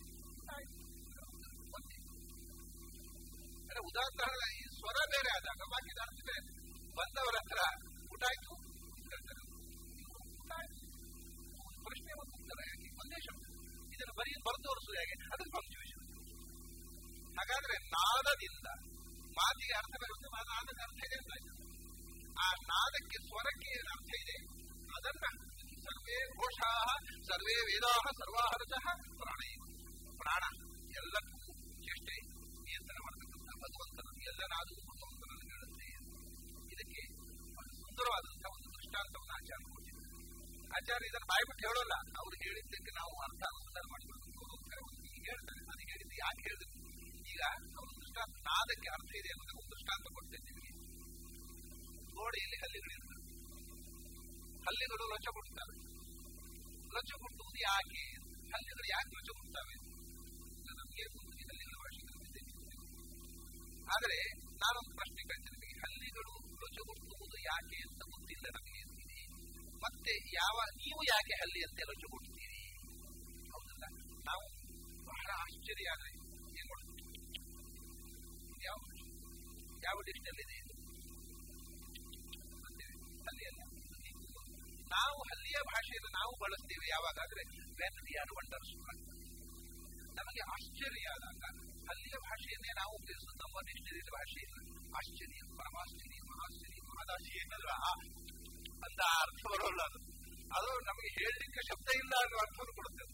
ಎಷ್ಟು ಆಶ್ಚರ್ಯ ಆಯ್ತು ಅಂದ್ರೆ ಹೇಳಿಕ್ಕಾಗುತ್ತೆ ನಮ್ಮ ಭಾಷೆಯಲ್ಲಿ ಶಬ್ದ ಇಲ್ಲ. ಇದು ಶಬ್ದವನ್ನು ಮೀರಿದ ಆಶ್ಚರ್ಯ ಅನ್ನೋ ಅರ್ಥವನ್ನು ಕೊಡುತ್ತಲ್ಲ ಆ ಪರಮಾಶ್ಚರ್ಯ ಅನ್ನೋದನ್ನ ಯಾವ ಭಾಷೆಯಲ್ಲಿ ಹೇಳಿ